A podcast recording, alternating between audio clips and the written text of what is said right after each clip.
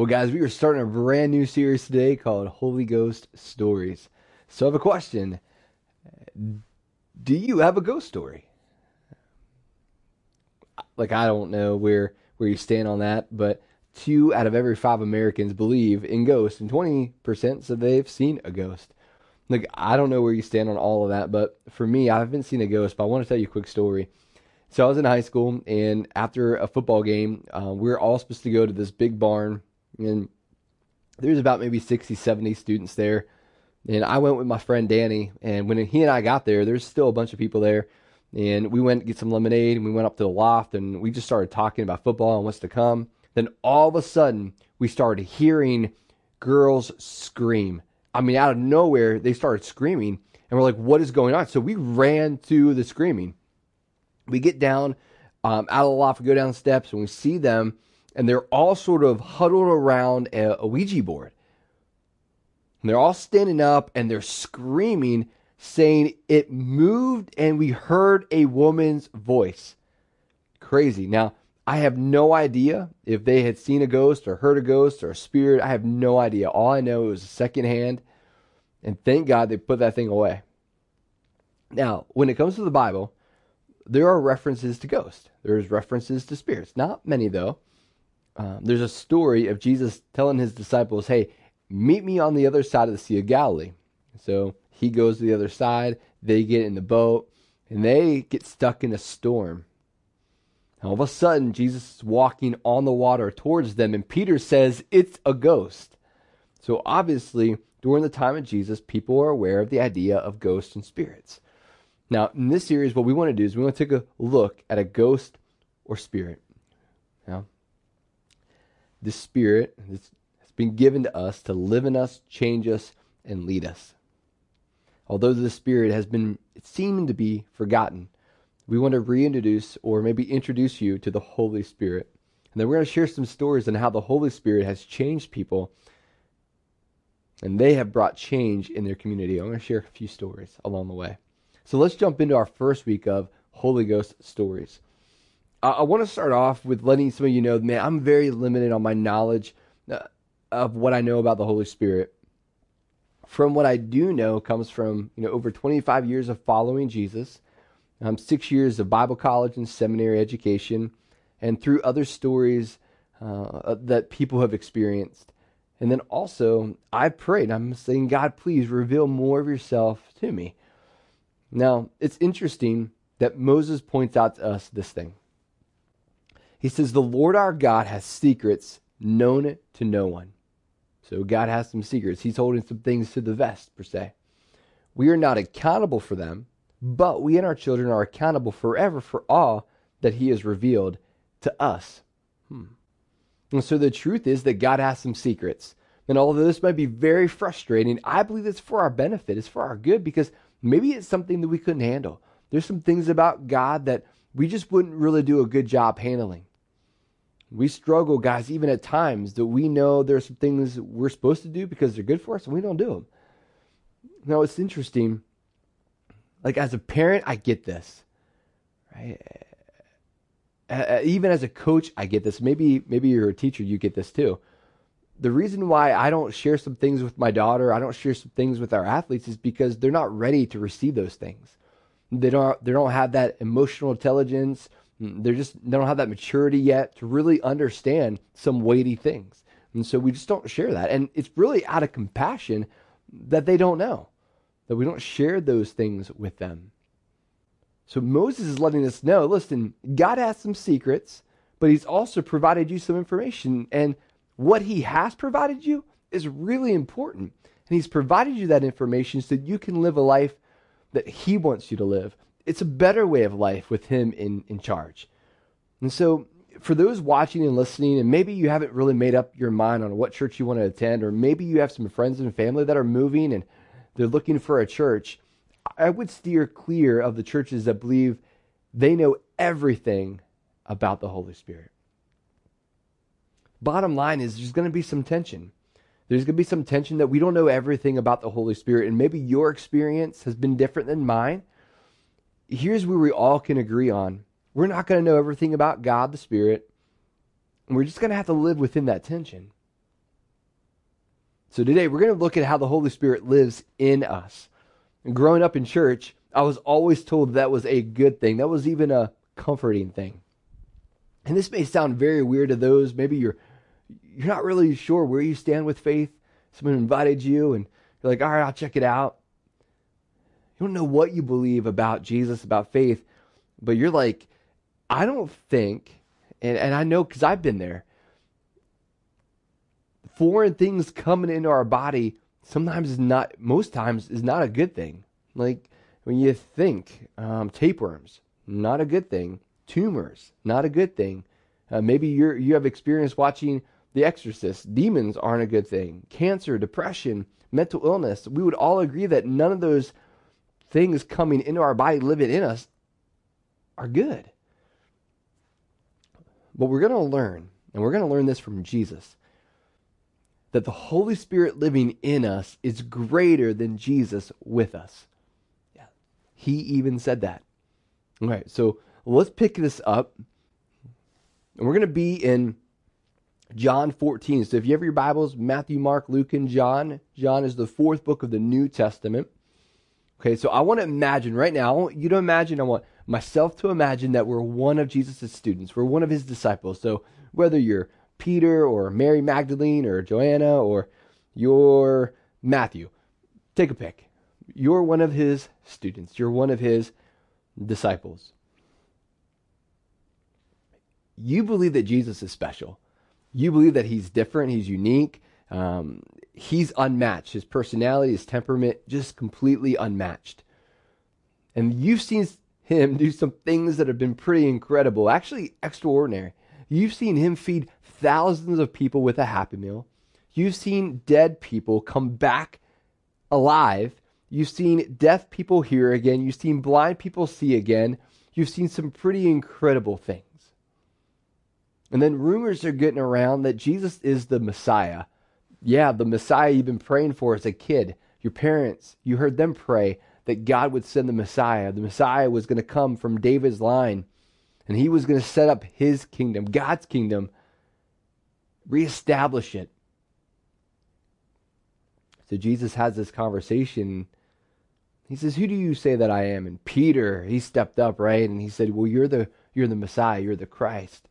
And Jesus confirmed it. And then we're pretty excited, right? Because we're beginning to think what place we're going to have in the kingdom. What role we're going to have in the kingdom. Like we can't wait for Rome to be conquered. Caesar to be dethroned. So we're getting pretty excited. And we're even more humbled by the fact that he invited us. Like the one that we've been praying for, the one that has been hoped for thousands of years, invited us to follow him. So you're experiencing this hope of what's to come. You're excited. Life is good. Maybe you're around the campfire talking with the other students and disciples about what everyone's role is going to be, how this is all going to play out. And then all of a sudden, your hope takes a nosedive. Jesus says the following, don't let your hearts be troubled. And the word troubled means to be agitated. It's like, all right, Jesus, well, I wasn't until you said that. Trust in God and trust also in me. There is more than enough room in my Father's home.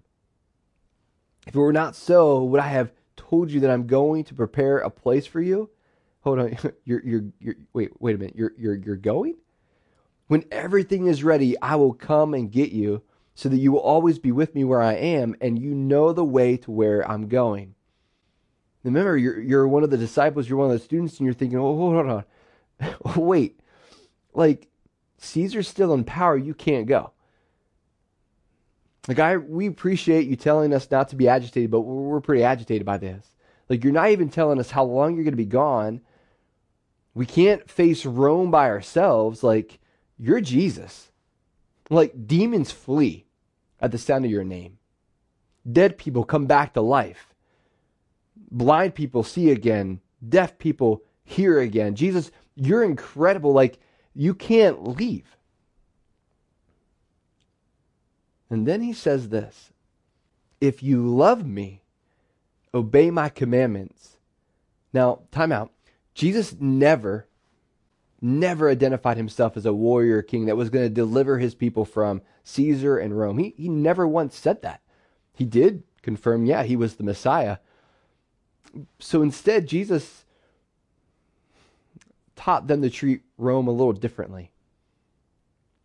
See, they saw Rome as the enemy, and Jesus says, okay, if they're going to be the enemy, pray for them, bless them, and love them. Okay, Jesus, those are commandments, and now we're kind of reimagining again. Well, Jesus, like, it's a lot easier if you're here with us, because when we see you do that, it gives us the strength to do that. Like, we don't want to do this by our own. It would be like this. It'd be like Jesus is the best player on the team. He's not going to be there, and you're going against a really good team without your best player. It's sort of, that's what the disciples were feeling like. Like, Jesus, we can't move on without you. Like, we need you here. And he says, I will ask the Father. And maybe he saw the way they looked, or maybe he planned to say this. He says, I will ask the Father, and he will give you another advocate who will never leave you. Okay, so let's break that down a little bit. First, Jesus doesn't say how long he's going to be away, but he says that, hey, we're going to send you another, meaning equal but different, advocate. See, Jesus had a mission, and that mission was to save and rescue the world. Well, this advocate's going to help do that. He's going to help you and me do that.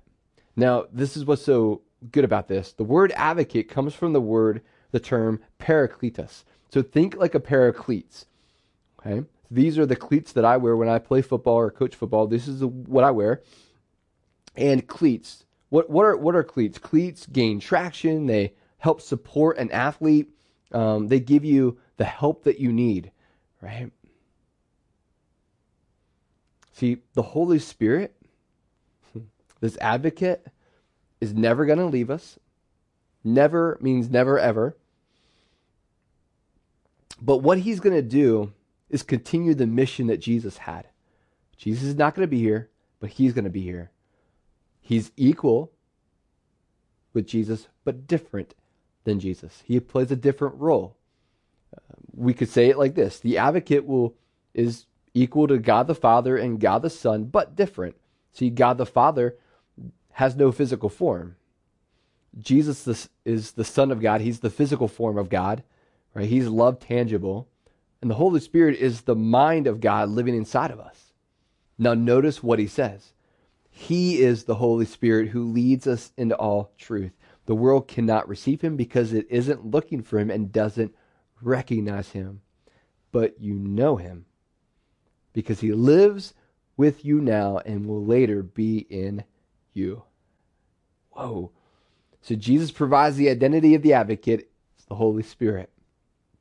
And the students and the followers of Jesus would have known who the Spirit of God was because they would have heard about the Spirit of God. Growing up on Saturdays at a synagogue, they would have understood who the Holy Spirit was, who the Spirit of God was. He at times filled people in the Old Testament, would rest on people, and they were able to do some amazing things. They also understood the Spirit of God as being in the innermost part of the temple. And now Jesus wants them to know, hey, he's going to be in you. He's going to be in you. So Jesus is clear. Look, the Holy Spirit living in you is greater than me being with you. Jesus understood that he could only be at one place at a time. He was limited in his physical being. He could not be everywhere at the same time, but the Holy Spirit can. He knew if this thing was going to grow, he had to get out of the way and have the Holy Spirit come using us, his students, his disciples, his followers. See, imagine Jesus. There was no social media back then, so he went to one crowd at a time sharing his message. Even if he came today, say there's 1 billion followers in the world. Do you know how much time you would be able to have with him? Less than a second. Not even enough time to get a selfie with the King. Now just think about that for a second. That's not good, right? That doesn't benefit you. That doesn't benefit me. If we want to be discipled and we can't even spend a full second with him, it's not going to be helpful. So Jesus had a different plan. The Holy Spirit living in us is greater than Jesus with us. And so you're like, well, how does the Holy Spirit live in me? Well, do you believe that Jesus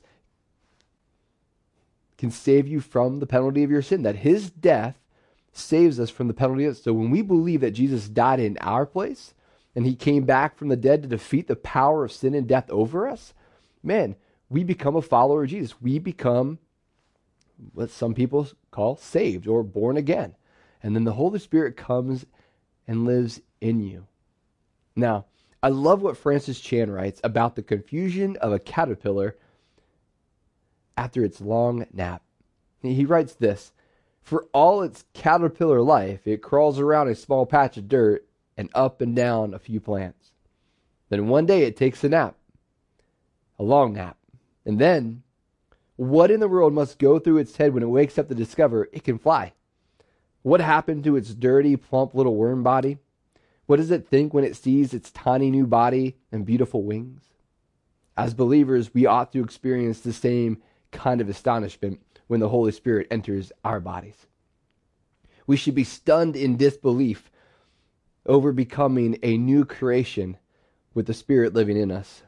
As the caterpillar finds the ability to fly, we should be thrilled over our Spirit-empowered ability to live differently and faithfully.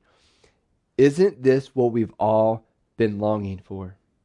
The truth is, the Holy Spirit living in us is better than Jesus with us.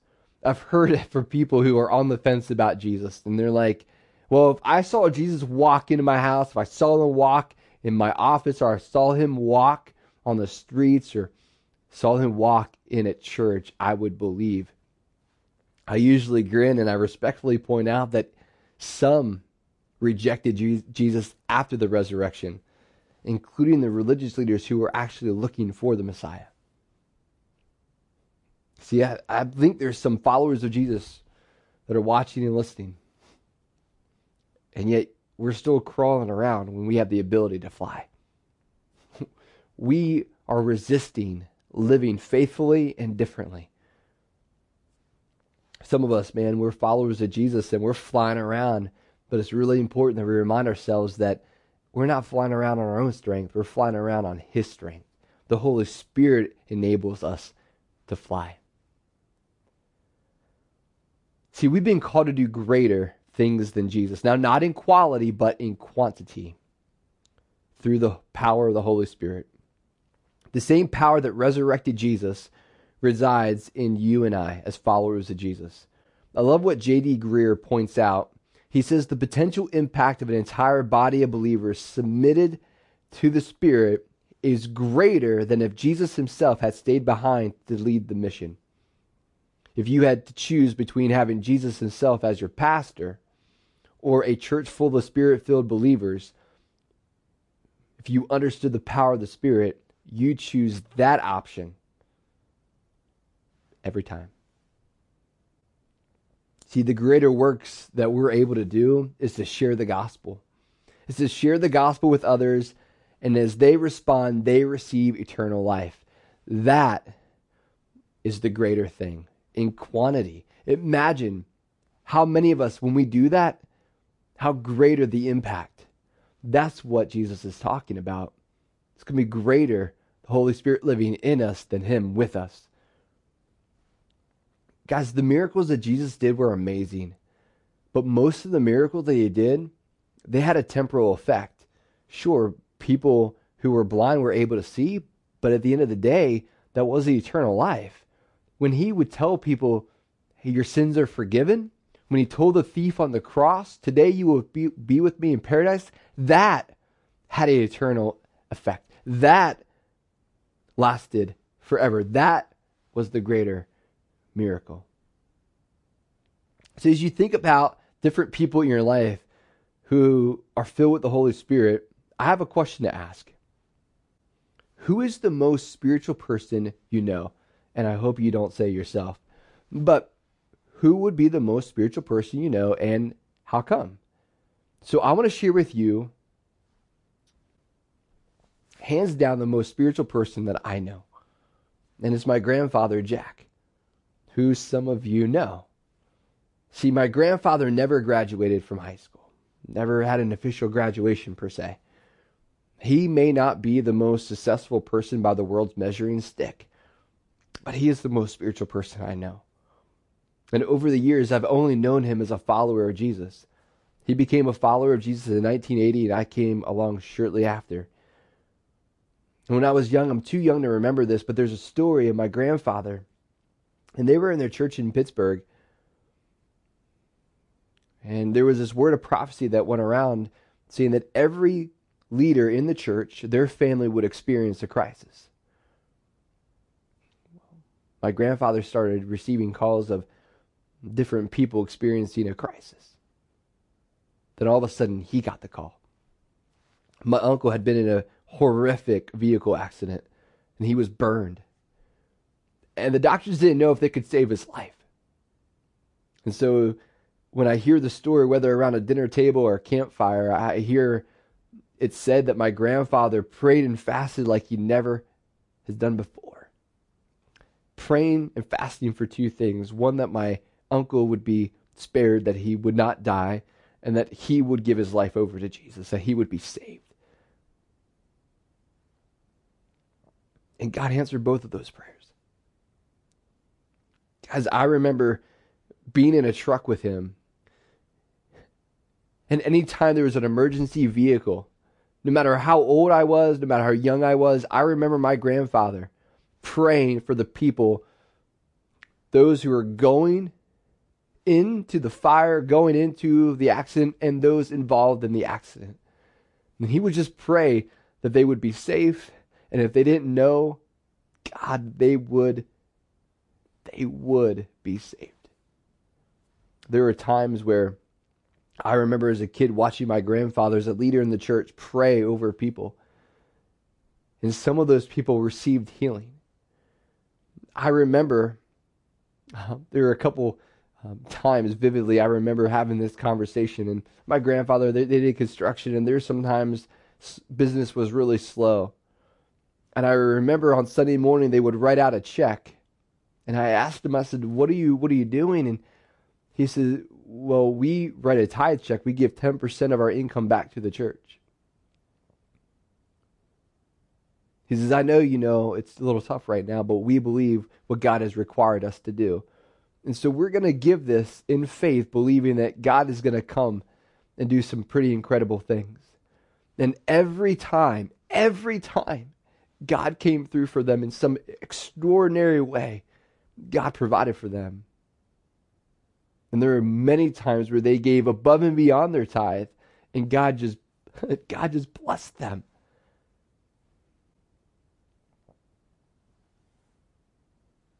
See, to him, following Jesus was real. It was personal to him. And the greatest miracle was when he led me to Christ. I was 11 years old. It was a hot July Sunday night, and I was at 131 Shady Creek Lane. I remember being in the upstairs bedroom, and I asked him what it meant to follow Jesus because I wanted what he had. And he led me to Christ. See, when we're around together as a family, when we're sitting at the diner table or the kitchen table or we're out by the campfire, these are the ghost stories that I love to hear. Stories about how the Holy Ghost, how the Holy Spirit has changed people to change the people in their life, to have an influence on the people in their life. Guys, let's pray. Heavenly Father, first of all, thank you so much for reminding us that when things happen that we don't understand, you always have a better reason why you're doing it. I'm sure the disciples were like, you've got to be kidding me. Jesus can't go, but yet it ended up being the best thing for them. And so, Father, help us understand that there are some things that we won't understand, and we have to live in that tension. Father, I'm asking that we live faithfully and differently under the power of the Holy Spirit. I ask for those who are on the fence about Jesus that they would surrender, because it is this life of living with you in charge is better than anything else. And I ask that people would experience that. They would stop resisting.